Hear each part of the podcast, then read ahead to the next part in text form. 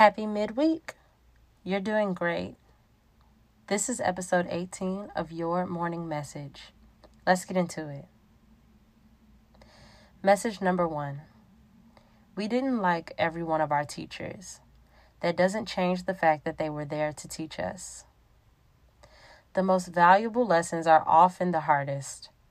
When we're in the thick of a rough patch in life, the least we can do is muster up some gratitude for what we're learning in that space. The class may be hard, and time may be dragging on to get to the end, but once the end is reached, we're so much better for it. Message number two Before overthinking or judging what you're feeling, give some thanks for feeling at all. Simply put, be thankful that you're not numb. Feeling is a gift. There is so much to learn by navigating through everything that we feel. And of course, joy wouldn't feel so good if we didn't know its opposite. Get all the way down and get all the way up. Message number three be more curious.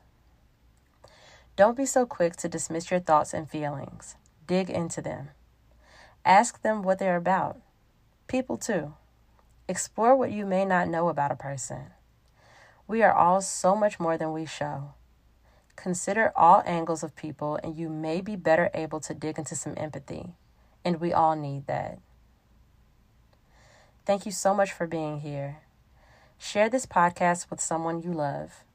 You can follow me at Bree underscore stories on Twitter and at Bree dot stories on Instagram. Let's meet back here tomorrow.